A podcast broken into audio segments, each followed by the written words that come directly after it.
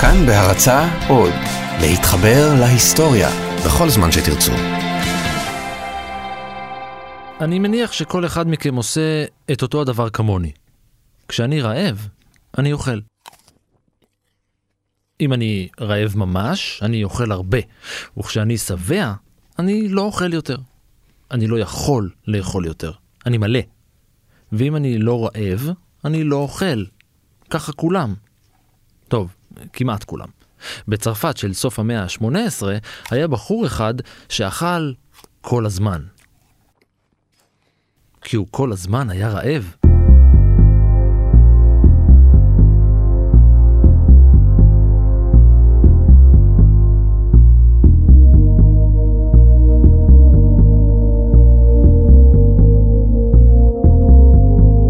היי, אני רן מנהר ואתם על מנהר הזמן.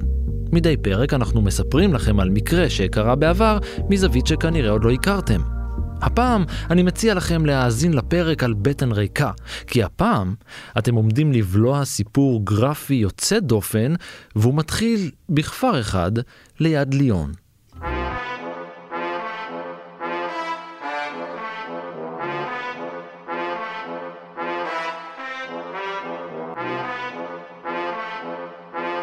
בשנת 1772 נולד תינוק שזכה לכינוי טרר.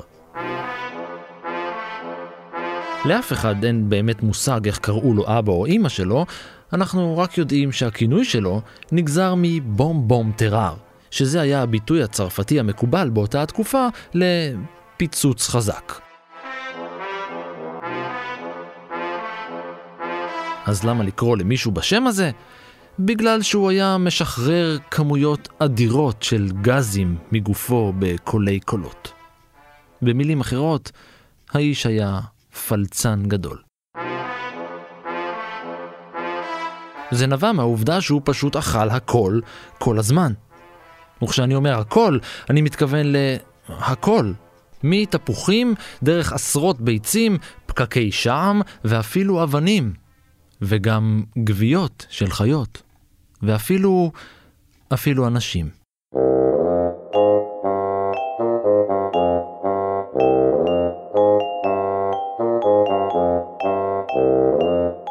העולם ידע כבר זללנים גדולים.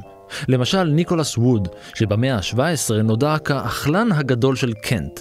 הוא נהג לבדר קהל בפסטיבלים של האזור, והיה אוכל 60 ביצים, כבש, נקניק דם ושלושה פיים גדולים בארוחה אחת.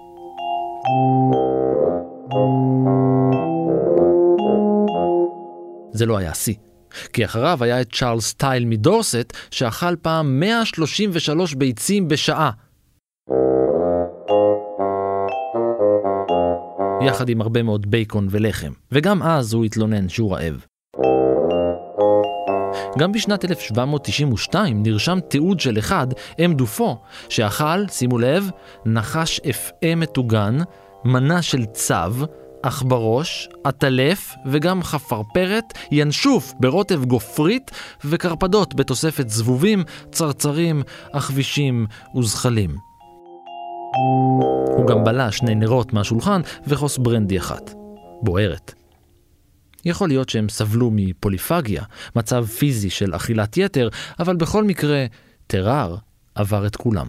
פוליפגיה זה, זה כינוי כללי ל, למה שקורה לאנשים שאוכלים בלי, בלי הפסקה ובאופן בלתי נשלט. זהו דוקטור יאקי מנשנפרוינד, מרצה לפילוסופיה, מדע ותרבות. אם אתה שואל ממה נבעה הפוליפגיה שלו, אז יש כל מיני אה, אפשרויות, בעיקר על רקע נפשי. אין לנו באמת תאריך מדויק של יום הולדתו, אבל אנחנו כן יודעים שעוד כשהיה ילד, הוא פיתח תיאבון אדיר. ממש אדיר. כשהיה נער, כבר יכול היה לאכול בשר במשקל הגוף שלו. וזה היה נטל על ההורים שלו. אנחנו לא יודעים באיזה תנאים הוא גדל, מפני שאין לנו מספיק אה, מידע עליו. זה יהיה הגיוני לשער שהוא לא גדל באושר גדול, באושר כלכלי גדול, באופן כללי חיים של אנשים פשוטים, בוודאי אם הם איכרים, ואני לא יודע אם ההורים שלו דווקא היו איכרים או לא, אבל יש סיכוי גבוה שהוא לא גדל בתנאים של רווחה כלכלית. ויש לשער שהתאווה שלו לאוכל עלתה הרבה כסף למשפחה, למשק הבית. אם, אם אנחנו צריכים להמר מבחינה היסטורית, או הסבירות הגדולה ביותר זה שהחיים של האיש הזה לא ממש אה, הושפעו מהמהפכה התעשייתית, בוודאי לא באופן ישיר. זה בוודאי עול גדול מאוד, שוב, מבחינה כלכלית, בחברה ובתקופה שבה בעצם אוכל הוא אחד הדברים העיקריים שעליהם משק בית כזה צריך ל... להוציא את, את מעט הכסף שיש לו. היום אנחנו מוציאים באופן יחסי להכנסה שלנו מעט מאוד על אוכל. אפילו אם אנחנו זללנים גדולים, ואפילו אם אנחנו אוהבים לאכול במסעדות uh, מאוד יקרות, זה עדיין יהיה יחסית, ההוצאה עדיין תהיה יחסית קטנה. בתקופה ההיא אנחנו מדברים על, uh, על, על הוצאה שהיא משמעותית, והיא כמובן uh, משמעותית בין היתר מכיוון שאם לא תאכל כמו שצריך, אתה לא, לא תחיה. אני רק רוצה להדגיש, זאת אומרת, בהקשר הזה, שאדם כזה, בתקופה כזאת, בחברה כזאת ובמעמד שממנו הוא בא, במעמד הכלכלי שממנו הוא בא, זה מצב שונה לחלוטין מאשר אדם בימינו נניח שיאכל בלי הפסקה. זאת אומרת, כל, ה, כל, כל ההקשר הוא שונה לגמרי, וכל מה שיקרה לאיש כזה יהיה אחר לגמרי, וגם האופן שבו הוא ייתפס יהיה אחר לגמרי. ילד שאוכל ואוכל בלי לסבוע? להורים של טרר לא הייתה ברירה, והם גירשו אותו מהבית. כמה אפשר להאכיל מישהו שלא מפסיק לאכול ולא תורם כלום למאמץ? אז כשאבא ואימא הרגישו שהבית שלהם עומד בפני קריסה מהיצור שפשוט אוכל אותו, הם בעטו בו החוצה. וזה היה די קל. אני יודע, מה שעובר לכם בראש זה וואי, בטח הוא היה נורא נורא שמן, איך אפשר לבעוט בו? אז לא, הוא לא. הוא היה נראה רגיל למדי, אפילו רזה. בגיל 17 הוא שקל 45 קילוגרם. מה שמעורר חשד גדול יש פה בעיה מסוימת, או בנוגע לאמינות של הסיפור. האיש הזה כנראה היה קיים, זאת אומרת, אין לנו סיבה לפקפק בקיומו, ובוודאי שהיה לו תיאבון אה, אה, יוצא דופן, אבל משהו פה לא לגמרי מסתדר. אדם שאוכל בלי הפסקה צריך להיות שמן, או לפחות ההיגיון נותן שהוא יהיה שמן, זה לא רק עניין של היגיון, זה עניין של אה, ביולוגיה בסיסית.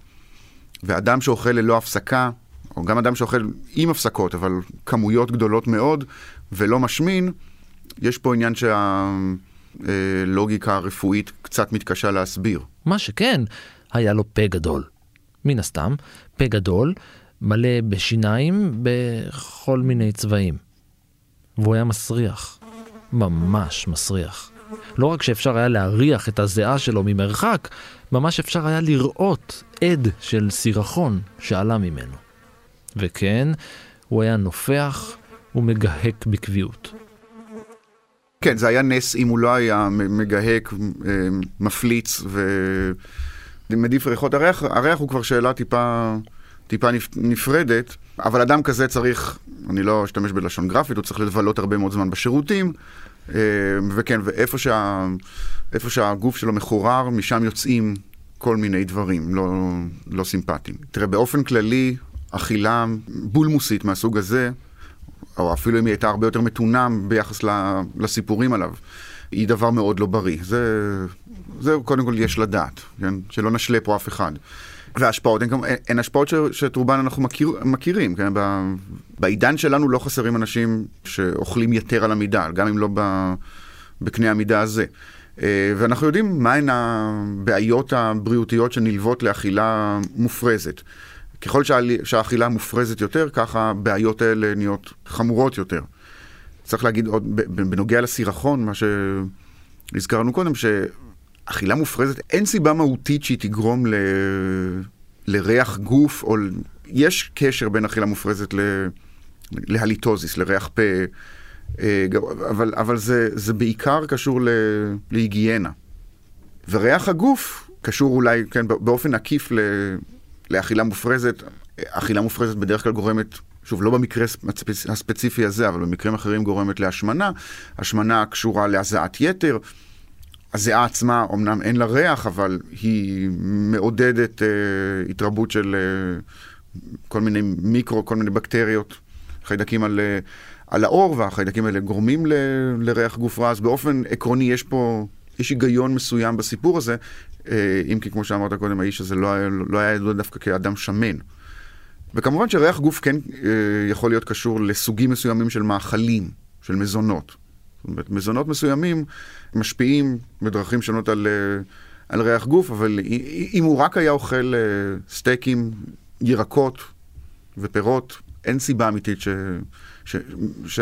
שיהיה לו סירחון מהסוג הזה. הוא היה בלונדיני, עם שיער רך בצורה יוצאת דופן, אבל ממש מפלצתי. עור הפנים שלו היה רפוי ומקומט, לא כי הוא היה זקן, פשוט כי חלל הפה שלו היה בנוי להכיל כמות היסטרית של מזון. פעם אחת הוא הכניס לפה 12 ביצים בבת אחת. כמה ביצים? כמה שיש. ככה היה גם עור הבטן שלו. כשהיה אוכל, הבטן שלו הייתה מתנפחת כמו בלון ענק, כשהיה רעב, העור היה שמוט ממנו, והוא יכול היה לעטוף איתו את מותניו. הוא סבל מהילוך מעיים כרוני. במילים אחרות, הוא היה משלשל באופן קבוע. באופן כללי, אני חושב, אה, מערכות הגוף אמורות לסבול אה, באופן כללי מסוג כזה של אה, אורח חיים. זה משפיע לרעה מאוד על הקיבה, כבר אמרנו. זה כמובן משפיע באופן רע מאוד גם על הכבד, הכליות, בהנחה שהוא גם שתה הרבה, אפילו אם זה רק מים, ואני מניח שהוא לא שתה רק מים. והמעיים אה, גם כן עובדות שעות נוספות, אבל כל המערכות צריכות לעבוד שעות נוספות, וכל המערכות בסופו של דבר אה, נפגעות מאורח חיים מהסוג הזה. עכשיו דמיינו את הדמות הזו מסתובבת חסרת בית, והוא כל הזמן רעב. כל הזמן מחפש אוכל. בגדול רוצה אוכל! אבל עם כל המראה החיצוני שלו, הוא לא סבל מאיזו מחלה נפשית שאפשר להצביע עליה. ההתנהגות שלו הייתה תקינה. זאת אומרת, חוץ מהעניין הזה של לאכול אבנים ודברים מתים וכאלה.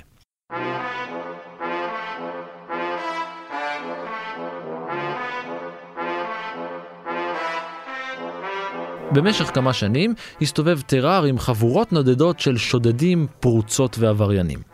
הוא עבר בחלקיה השונים של צרפת, לפעמים פושט יד, לפעמים גונב אוכל.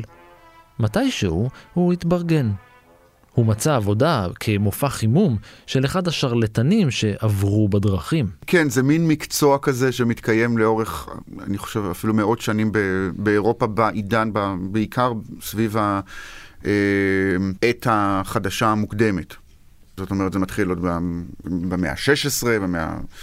במאה ה-17, במאה ה-18, וזה ממשיך עד, ל, עד למאה ה-19, זה אנשים שהם חצי בדרנים והם גם חצי אה, מרפאי, אה, מרפאי אליל אה, כאלה, שמוכרים כל מיני תרופות.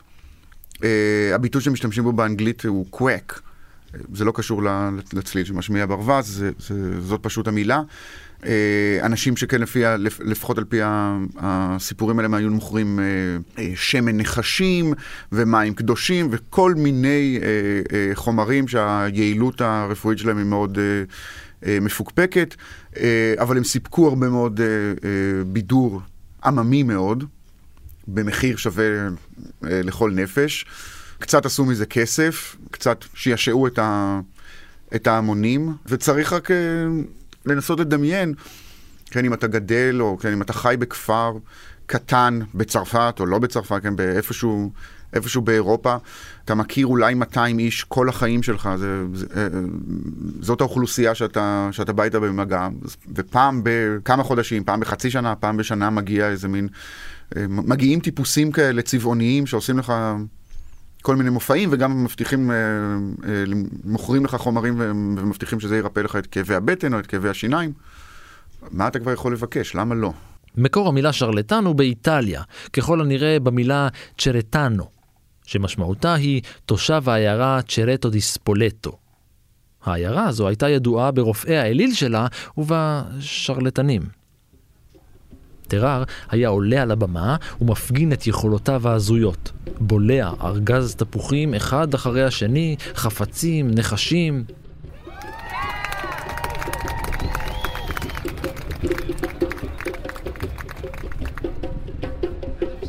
בשנת 1788 הגיע טרר לפריז.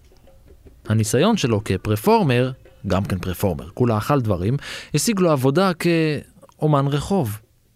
כמו ניקולס ווד, צ'ארלס סטייל ואם דופו לפניו, גם טרר היה אחד המופעים המצליחים בבירה הצרפתית. הוא היה בולע דברים תמורת תשלום. לא אוכל, בולע. במהלך הופעה אחת, הוא החל פתאום לסבול מכאבים. שנבעו מחסימת מעיים חריפה. מפתיע שזה הגיע רק עכשיו. בכל מקרה, אנשים בקהל נשאו אותו אל בית החולים אוטל דיו, שם קיבל טיפול בחומרים משלשלים. זה אחד הטיפולים הכי נפוצים לכמעט כל התחלואים אה, בתקופה הזאת. אה, אין בזה שום דבר אה, יוצא דופן.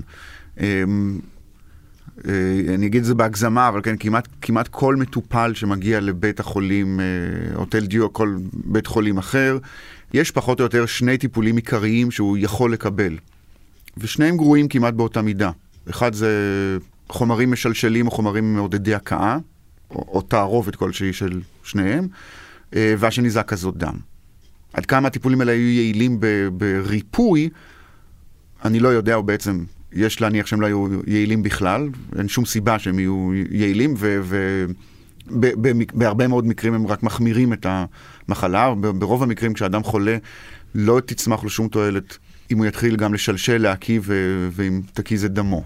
מי שטיפל בו היה המנתח ז'ירו, שכנראה עשה על טרר רושם רב, כי הבולען הציע להדגים לו את יכולותיו באמצעות בליעה של השעון והשרשרת שלו. המנתח לא היה משועשע בכלל. אם תבלע לי את השעון, הוא אמר לו, אני אפתח אותך ואוציא אותו.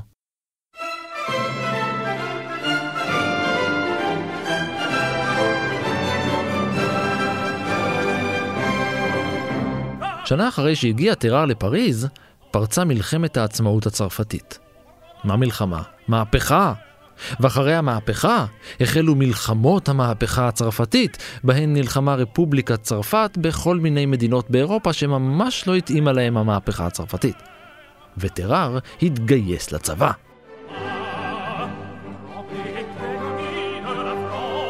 אולי ממניעים אידיאולוגיים, אולי בגלל שפשוט היה רעב.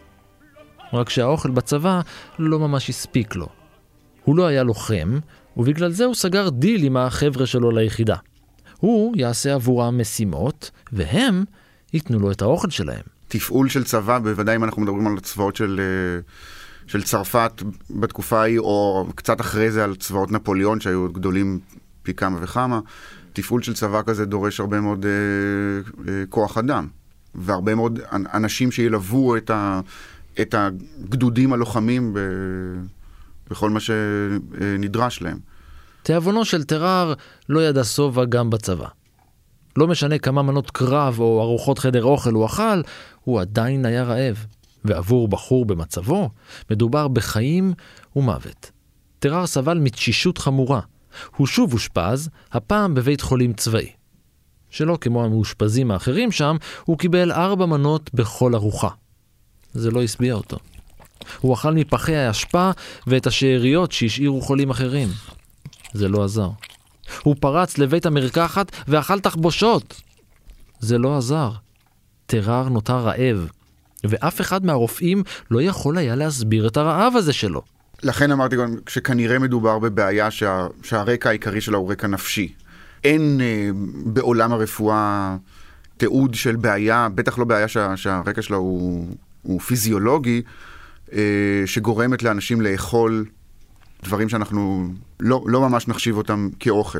זאת אולי שאלה פילוסופית מעניינת, או באמת מעניינת, מה ההבדל בין אוכל ללא אוכל, כן? מה, מתי אנחנו אה, מחשיבים משהו כאוכל, מתי אנחנו מחשיבים אותו כלא ראוי בשום פנים למאכל. אה, האיש הזה למשל אכל חתולים. אה, אנחנו לא מחשיבים חתולים כמאכל, לרובנו יש אפילו תחושה של גועל אם לנוכח המחשבה שאנחנו נאכל חתול. יש מעט מאוד תרבויות בעולם שאוכלות, שאוכלות חתולים, אבל אה, כנראה שהסיבות לגועל הזה שאנחנו חשים ביחס לנגיד יצורים מסוג מסוים שאותם אנחנו לא מוכנים לאכול בשום אופן, אה, בהשוואה ליצורים אחרים שאנחנו מוכנים לאכול, או מי, ש, מי שאוכל בשר מוכן לאכול אותם, כנראה שהרקע לזה הוא רקע אנתרופולוגי בעיקר. אה, לבני אדם יש ברית, במקרה של החתול יש לנו ברית אה, מאוד עתיקה עם... עם החיה הזאת, וזה לא מקובל לאכול חתולים ב... ברוב המוחלט של התרבויות. מה קורה עם אנשים שאוכלים דברים שהם בכלל לא, לא, לא ראויים למאכל? זאת אומרת, שבמובן הביולוגי הפשוט, הגוף אין לו מה להפיק מהם בכלל. האם יש איזושהי מחלה שאיננה מחלה נפשית, שאמורה לגרום לאנשים לעשות את זה? לא, כנראה שלא. הוא התבקש להישאר בבית החולים ולהשתתף בניסויים פסיכולוגיים שונים. המנתח הראשי של בית החולים, ברון פרסי, ואחד הרופאים המנתחים, דוקטור קרוביל, החליטו לבחון את יכולותיו של טרר. ליד שער בית החולים הוצב שולחן ועליו ארוחה ל-15 אנשים. לא סתם אנשים, פועלים. על השולחן הונחו שני פיים גדולים עם בשר, צלחות שומן ומלח ו-16 ליטר חלב. טרר, שבדרך כלל היה רתום למיטה או כפות כשהיה אוכל בסביבה, בכל זאת האיש היה מתנפל בהתקף רב על כל דבר שזז, וגם כזה שלא, שוחרר והגיע לשולחן העמוס בכל טוב. הוא אכל את כולו ומיד נרדם. וכן, במקרה אחר, מחריד ומזעזע בפלסטיות שלו, הוא אכל חתול, את כל החתול, חוץ מהעצמות שלו. צוות בית החולים התלהב. הם נתנו לו עוד כמה חיות, כמו נחשים, לטאות ואפילו גורי כלבים. הוא גם בלע צלופח שלם בלי ללעוס אותו. כמעט בכל מקום אוכלים משהו שיראה לאנשים ממקומות אחרים אה, מוזר. בוודאי במזרח הרחוק אני יודע שהם אוכלים אה, בין היתר אה, חרגולים למיניהם, אה, עקרבים למיניהם, אבל, אבל פה לפחות במובן הביולוגי, אם אנחנו נתעלם לרגע מההבדלים בין תרבויות, יש פה היגיון מפני שבמאכלים האלה, כמה מוזרים שהם לא יהיו, הם בכל זאת משמשים כמקור חיוני לגוף, בדרך כלל של חלבונים, במקומות, אה, אה, בחברות שכונו פעם חברות פרימיטיביות והיום מכונות חברות אולי מסורתיות או פרה-תעשייתיות. באפריקה ובדרום אמריקה אוכלים אה, אה, חרקים וזחלים ותולעים שהם, שהם, שהם מקור מצוין לחלבון. ככה שבמובן הזה זה אולי נראה לנו מגעיל, אבל מבחינה ביולוגית יש כאן אה, היגיון. גם עם הכלבים יש לנו איזושהי ברית, כן? אה, עם החתולים עשינו עסק אחד, החתולים אנחנו נותנים להם לאכול, הם חיים לידינו, הם חיים בסביבתנו.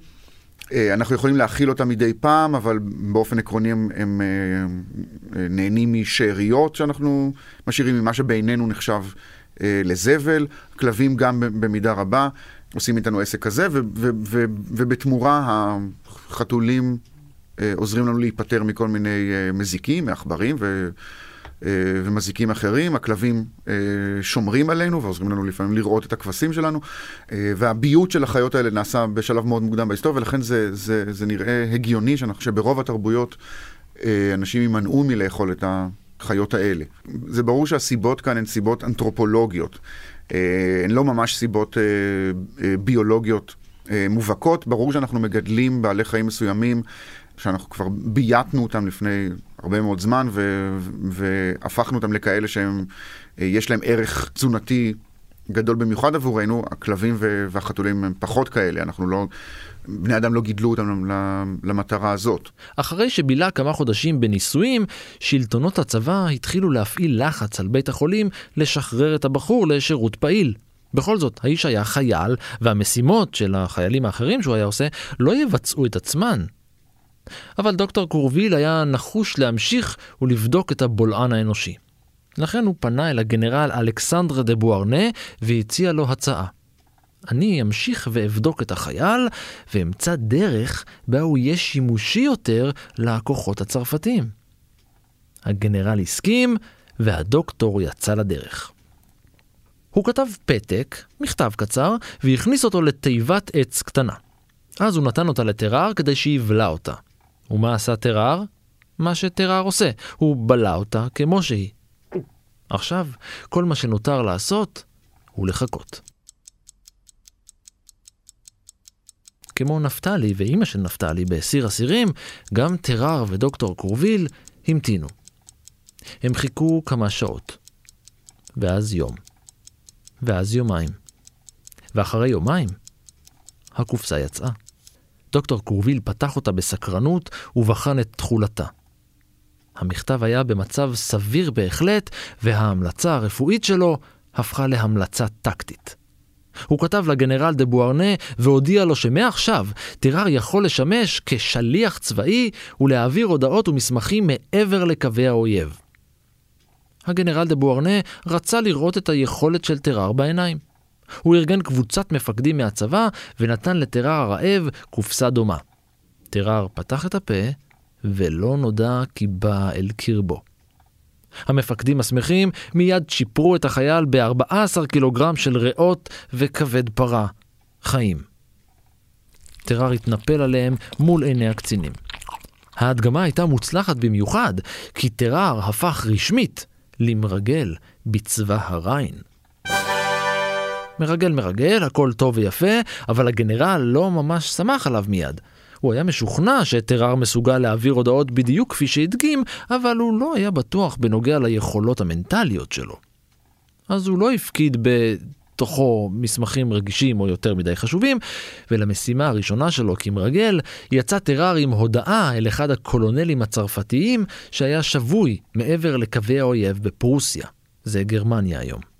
זו הודעה חשובה ביותר, הוא אמר לטרר, ושלח אותו לדרך. תכלס, מה שהיה כתוב בפתק, זו בקשה מהקולונל השבוי שיכתוב בחזרה אם ההודעה הגיעה.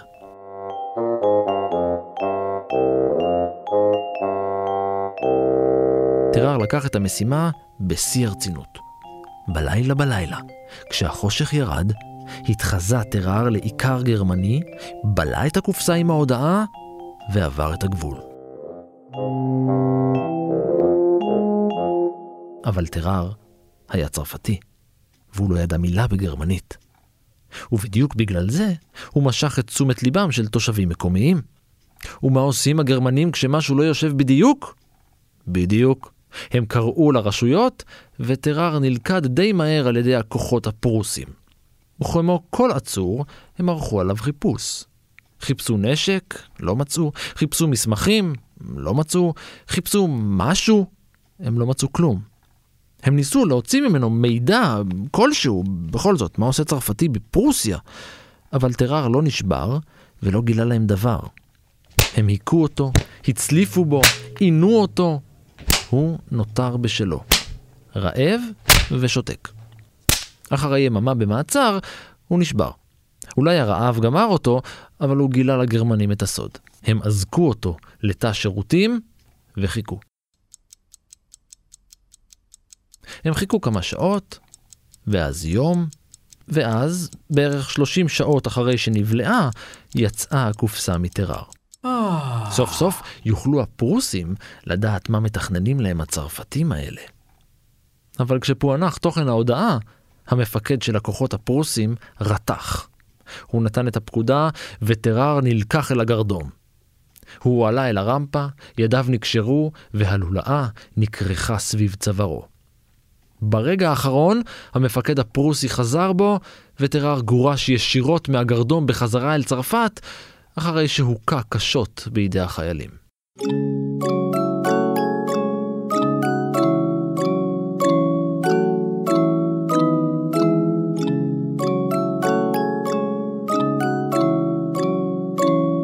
אחרי התקרית הזו, טרר החבול והאומלל לא ממש רצה להמשיך לשרת בצבא. הוא גם לא רצה להמשיך לחיות ככה. לכן אשפז את עצמו בבית החולים בפעם השלישית, וביקש שימצאו לו פתרון למצבו.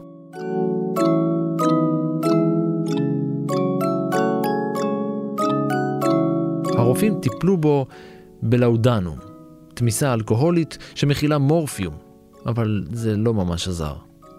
הם ניסו גם עם חומץ יין ועם גלולות טבק, זה גם לא עזר. מלבד הקזות דם ו- ולקסטיבים, חומרים משלשלים וחומרים מעודדי הקאה, היו כל מיני חומרים מסוגים שונים שיוחסו להם uh, סגולות רפואיות. האופיום היה אחד החומרים האלה, מכיוון שהאופיום אפשר לראות, אפשר לחוש באופן שבו הוא פועל בצורה משמעותית. לאודנום זה, זה בסך הכל uh, uh, תרופה שמבוססת על אופיום. ואולי דווקא הלאודנום זה, זה, זה, זה דוגמה לתרופה שעוד יש לה איזושהי תועלת, במובן הזה שהיא בכל זאת, אה, היום אנחנו יודעים שאופיום הוא בסך הכל סם, והוא יכול להרגיע ו, ו, ו, ולהשרות תחושה נעימה, ככה שאם היית חולה בתקופה ההיא, אז, אז לבחור בלאודנום זה לא, זה לא הבחירה הכי גרועה ביח, ביחס לאפשרויות האחרות. כמובן שלאודנום לא מרפא את רוב המחלות אה, הידועות, אבל ניסו... ניסו כל מה שאפשר, שוב, על ידי חומרים שייחסו להם לפחות כל מיני סגולות, זה יכול להיות כספית, זה יכול להיות טבק, טבק סך הכל זה חומר מעורר, זה חומר ממריץ, זה חומר שמעלה את, את הדופק, אני לא רואה שום סיבה שאף אחד מהחומרים האלה אה, יועילו ל, לאדם כמו טרר. ניסו לגרום לו לאבד את התיאבון. ייתכן, אבל, אבל אני חושב שקודם כל האיש הזה היה בדרך כלל אה, דווקא רגוע, או אפילו לצד הדיכאוני אולי של, ה, של הסקאלה. זאת אומרת, דווקא באופן, באופן די מחשיד, שוב, אה, לא היה לו עודף של, אה, של מרץ ושל חיוניות. הצוות הרפואי היה עובד עצות. הם ניסו להכניס אותו לדיאטה תחת פיקוח, כמו לתת לו כמויות גדולות של ביצים רכות, אבל כל הניסיונות כשלו. האיש היה רעב. הוא ברח בלילות מהמיטה שלו, יצא משטח בית החולים וחיפש שאריות באשפה של אחד הקצבים הקרובים. הוא היה אפילו הולך מכות עם כלבים משוטטים וגונב מהם פגרים. כמה פעמים תפסו אותו בבית החולים מתגנב אל חולים שעוברים עירויי דם ושותה מהם. הוא עושה להם אה, טובה, אתה יודע, יש לי אירועים שלא ידעו עוד על, על רזוס אה, פקטור וכל הדברים האלה, לא, אתה לא רצית לקבל אירועים בתקופה ההיא. הוא גם נתפס כמה פעמים כשהוא מנסה לאכול גופות בחדר המתים. כן, בדיוק מה ששמעתם. מה לעשות, האיש רעב, נו.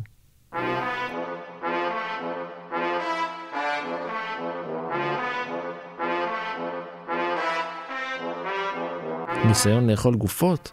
באופן טבעי, חלק מהרופאים היו בטוחים שמדובר בחולה נפש. הם דרשו לשלוח אותו מיד לאשפוז פסיכיאטרי. זה נשמע כמו ניחוש מושכל והגיוני מאוד. כשאדם מגיע, אם אדם מגיע למצב שבו הוא אוכל מנות דם שנועדו לעירוי, ובוודאי שכשהוא מגיע למצב שבו הוא אוכל גוויות, ואני לא יודע אם אפשר לסמוך לגמרי על הגרסאות. אבל אם, אם אנחנו מקבלים את הסיפור כמו שהוא, אז זה מעורר חשד רציני מאוד, ונראה לי סביר מאוד שמדובר בהפרעה שהיא בעיקרה עם, עם הפרעה נפשית. אבל דוקטור ברון פרסי היה חייב להמשיך ולחקור. הוא לא הסכים שטרר ישוחרר מבית החולים. אבל בסופו של דבר, בשנת 1794 הוא סולק מבית החולים אחרי שתינוק בן שנה נעלם באורח מסתורי. וכשאני אומר סולק, אני מתכוון לכך שרדפו אחריו עד שהוא ברח אל מחוץ לשערי המקום. הוא לא חזר לשם לעולם. למען האמת, הוא ממש נעלם למשך ארבע שנים, וההיסטוריה לא יודעת לספר מה קרה לו. באחד הימים, בשנת 1798, קיבל דוקטור פרסי הודעה מוורסאי. רופא בשם טסיה הודיע לו שאחד מהפציינטים שלו ביקש לפגוש אותו. נחשו מי זה היה. בפגישה ביניהם סיפר לו טרר המרותק למיטה שלפני שנתיים הוא בלע מזלג מזהב, וכנראה זה היה המקור לבעיות שלו. נראה לי שהוא ננעץ בתוכי איפשהו, הוא אמר לו, תוציא אותו ממני. אבל ההבחנה של דוקטור פרסי הייתה אחרת. טרר סבל משחפת. זו מחלה שפוגעת בעיקר בריאות, או ברוב המקרים היא פוגעת בריאות, והסימן המובהק ביותר זה השיעולים המדממים של, ה... של החולה. אחרי חודש, טרר מת. הוא היה בן 26.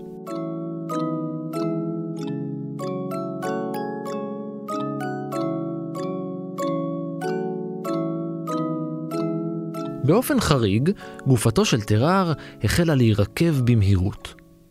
יכול להיות שזו הסיבה שבגללה הרופאים בבית החולים לא הסכימו לערוך נתיחה לגופה. במרבית המקרים כיום לא עושים אה, נתיחות, אה, אה, אלא אם כן יש אה, סיבה מיוחדת. כמובן שיש מקרים שבהם אה, אה, רוצים לברר האם יש איזשהו רקע פלילי עברייני, או... ובמקרים אחרים כשיש אה, ספק בנוגע לסיבת המוות ורוצים לברר אותה אה, יותר לעומק, משתמשים בנתיחה כדי לעשות את זה. כמובן שבתקופה שעליה אנחנו מדברים, נתיחות שלאחר המוות היו בעצם, אם אפשר להגיד, החלום הרטוב של רופאים. כי הדרך היחידה של רופא לחדור לתוך הגוף של החולה בעידן שלפני חומרי הרדמה וחומרים אה, מאלחשים, ולבצע ניתוח באופן רגוע יחסית, אה, שיכול להימשך זמן רב ושבו אפשר יהיה להתבונן לתוך הגוף ולראות מה קורה שם, זה היה אה, בנתיחה אה, לאחר המוות. כי ניתוחים שנעשו בחולים חיים היו כרוכים בסבל בלתי ניתן לתיאור, משום שלא היו חומרים מרדימים, אז מקסימום היו נותנים לחולה לשתות איזה כמות של אלכוהול, ואז, אבל זה לא מה שהיה עוזר. אה, וכשרופא באמת רצה לי, אה, להתבונן לתוך הגוף, ההזדמנות הטובה ביותר שלו הייתה אחרי שהחולה כבר הלך לעולמו. הרבה רופאים, הרבה אנטומיסטים גנבו גופות כדי ללמוד אנטומיה, לאו דווקא כדי ללמוד פתולוגיה, זאת אומרת לאו דווקא כדי לחקור מחלות, אלא באופן כללי כדי להכיר את גוף האדם אה, טוב יותר. אה, ושוב, זה היה הכלי העיקרי שהיה להם, הרפואה לא הייתה מתקדמת בתקופה אלמלא היו עושים את הדבר הזה. רק טסיה היה מסוקרן יותר מכולם. הוא היה חייב לדעת מה קורה אצלו בפנים, איך הוא שונה מכל שאר בני האדם. וחוץ מזה, הוא היה חייב לברר אם מזלג הזהב אכן תקוע איפשהו בתוך טרר. ולא תאמינו מה הוא מצא. לא, לא את מזלג הזהב, הוא לא נמצא מעולם, וספק אם הוא היה קיים מלכתחילה. אתם מכירים את זה שאתם הולכים לרופא והוא אומר לכם לפתוח פה גדול ולעשות אה... אז אצל כל בן אדם נורמלי, כשהוא פותח את הפה, הרופא יכול לראות רק את הלוע ומעט מאוד ממה שנמצא מאחוריו. בנתיחה שלאחר מותו, נמצא שהלוע של טרר היה עצום. טוב, זה די מתבקש. כדי לבלוע כל כך הרבה דברים כמו שטרר בלע, צריך בית בליעה אדיר. כשהפה שלו היה פתוח, טסיה יכול היה לראות את הוושט הרחב מאוד שלו, שמגיע עד לקיבה. והקיבה שלו... הקיבה שלו הייתה פשוט ענקית, ומלאה באולקוסים, קיבים. כמה ענקית היא הייתה? היא מילאה את רוב חלל הבטן שלו, וכמעט לא השאירה מקום לכבד ולשלפוחית השתן שלו, שהיו גם הם מוגדלים במיוחד. ובואו נסתפק בתיאור הזה, כי שאר הפרטים הרבה יותר דוחים. בואו נגיד רק שהריח היה כל כך מזעזע, שהמנתח הראשי הכריז על סיום הנתיחה לפני שהם הספיקו לבדוק עוד.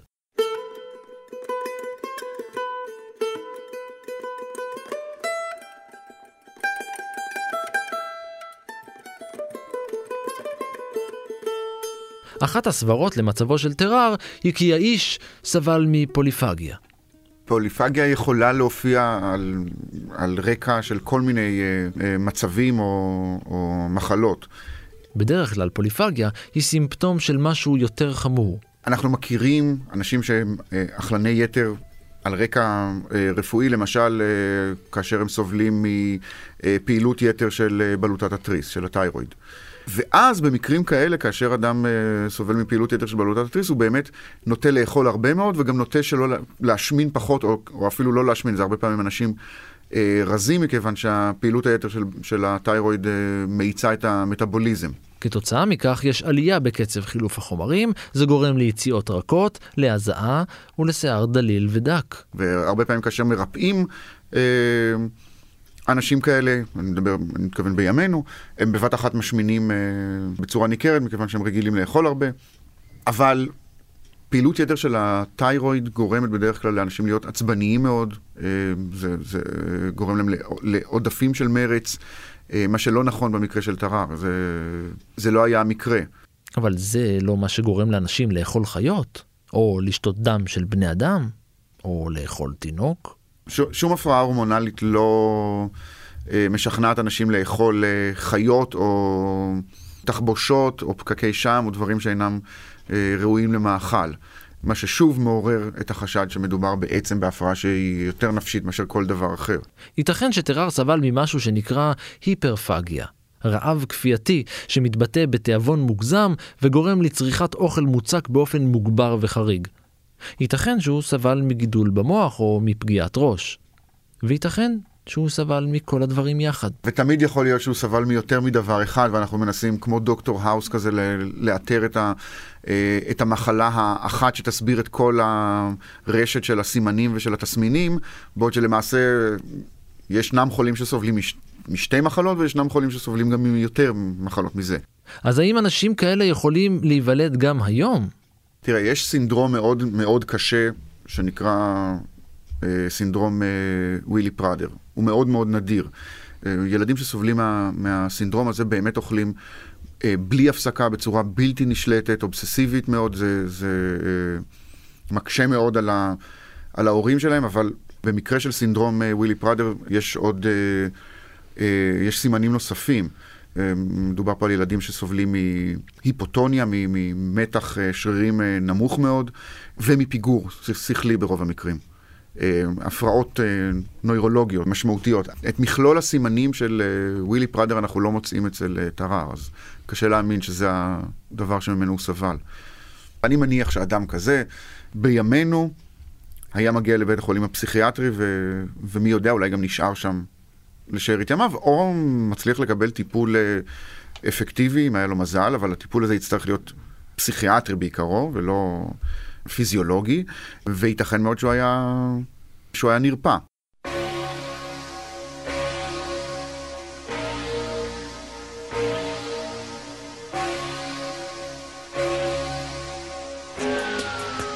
אבל צריך גם, צריך גם לזכור את הדבר הזה בתקופה הזאת שאנחנו מדברים עליה ובתרבות הזאת שאנחנו מדברים עליה. האיש הזה היה מה שנקרא היום פריק. ואני אומר פריק, אני מתכוון לא רק ל... אני לא מתכוון לגנות אותו מבחינה אה, מוסרית או להגיד כמה הוא, אה, כמה הוא היה מגעיל, זה די ברור שהוא היה מגעיל וזה לא העניין, אבל הפריק, בהיעדר מילה טובה יותר בעברית, זה, זה, זה בעצם זהות עצמית של, ה, של האדם הזה. זה מה שהוא, וזה, וזה בעצם גם אה, במובנים רבים המקצוע שלו. ואנשים כאלה, או פריקים מסוגים שונים, היו הרבה מאוד, היו, היו למכביר ב... בתקופה ההיא, וזה באמת היה אח, אה, אחת האפשרויות של אנשים מהרקע שלו, מהרקע הכלכלי שלו ומהתרבות שממנו בא, אחת האפשרויות שעמדו בפניו כדי להתפרנס, כדי לעשות לעצמו שם, כדי להתפרסם. לא היו לו הרבה אפשרויות אחרות. It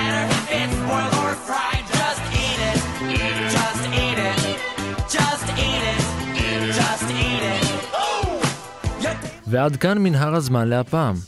אתם יכולים להאזין לנו בכל מקום, גם באפליקציית כאן עוד, OD, הורידו ותוכלו להאזין לכל התכנים הכי טובים במקום אחד, באיכות טובה וגם בשידור חי. כשאני אומר כל התכנים, זה אומר כל התוכניות של כאן תרבות, הפודקאסטים, מוזיקה, חדשות ועוד. חפשו כאן OD בחנויות האפליקציות. תודה ליאקי מנשנפרוינד, תודה גם לאור מנהר שהיה על ההפקה ועל הצלחות, ולניר גורלי שהיה על העריכה ועל הקינוחים. אני ערן מנהר, נשוב וניפגש בפרק הבא.